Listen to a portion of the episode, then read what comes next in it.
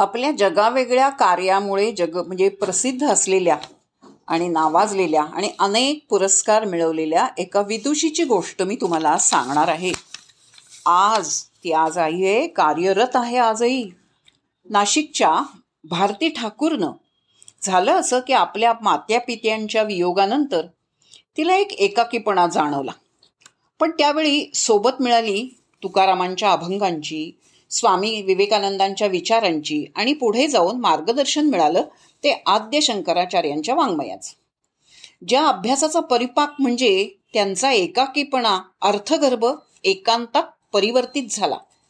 माझे मी पण विसरायला लावलं त्या एकत्वाचाही अंत करतो तो एकांत अत्यंत सुंदर भाव. त्यांनी नर्मदेच्या परिक्रमा नर्मदेची परिक्रमा केली खरी पण नर्मदा मैयाने त्यांना प्रकाशाची वाटच दाखवली. परिक्रमेच्या वाटेवरील विस्थापितांची दयनीय अवस्था पाहून त्यांचं हृदय हेलावलं. यांच्यासाठी काहीतरी करायला हवं हा ध्यास अतिशय संवेदनशील या मुलीला जाणवला. मुलगीच कारण कारण ती होती आणि ती मुलगी का म्हणते मी? कारण ती होती त्यावेळी फक्त तीस वर्षांची.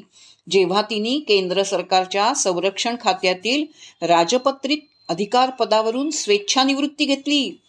आणि मध्य प्रदेशातील निमाड परिसरातील लेपा या गावी विस्थापितांच्या मुलांसाठी नर्मदालय नावाचं जे आहे तिथे शाळा सुरू केली. काळ होता ऑगस्ट दोन हजार नऊ. चौदा मुलांना सुरू घेऊन सुरू केलेली ही नर्मदालयाने खूपच प्रगती केली हो. आज मी ही आकडेवारी दोनशे दोन म्हणजे वीसशे एकोणवीसची एकोणवीसची सांगते जवळपासच्या अकरा अकरा खेड्यातील बालमजुरां बालमजुरीचे काम करणारी चोवीसशे मुलं त्यात शिक्षण घेत आहेत. या मुलांना पुस्तकी ज्ञान देऊन उपयोगाचं नाही. केवळ पुस्तकी ज्ञान चालणार नाही हे ओळखून चौदा वर्षावरील मुलांना व्यावसायिक शिक्षण द्यायला सुरुवात केली. त्यात शिवणकाम सुतारकाम वेल्डिंग जैविक शक्ती दुग्ध व्यवसायाचं प्रशिक्षण आणि वीज वीज उपकरणांची दुरुस्ती इत्यादी गोष्टींचा समावेश आहे आज.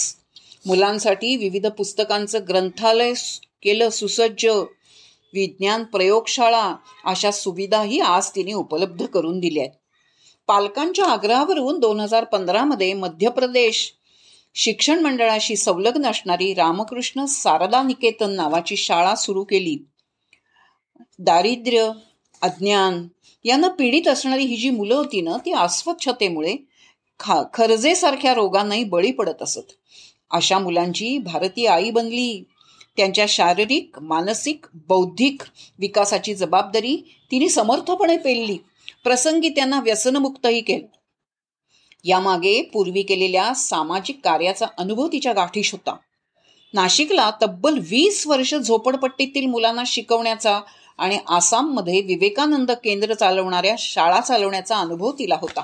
आहे. नर्मलालयाचं शैक्षणिक कार्य करीत असताना तेथील लोक वैद्यकीय उपचारापासून वंचित आहेत. हे पाहून काही समविचारी लोकांना एकत्र आणून चोवीस ऑगस्ट एकोणीस दोवीसशे चौदा रोजी निमाड अभ्युदय संस्थेची स्थापना केली आणि ग्रामीण लोकांचा सर्वांश सर्वंकष अभ्युदय करण्याचा प्रयत्न सुरू केला. हे सगळं बघताना खूप दैदिव्यमान दिसतं वाटतं. पण त्या पाठीमागे भारतीताईंनी केले आलेले अनुभव प्रतिकूलता कसोटीचे क्षण खचून जावं अशी परिस्थिती अनेकदा आली. पण त्यांनी कुठेच त्याची नोंद नाही पण ते काम त्या आजही करीत आहेत. हे सतीचं वाण आहे.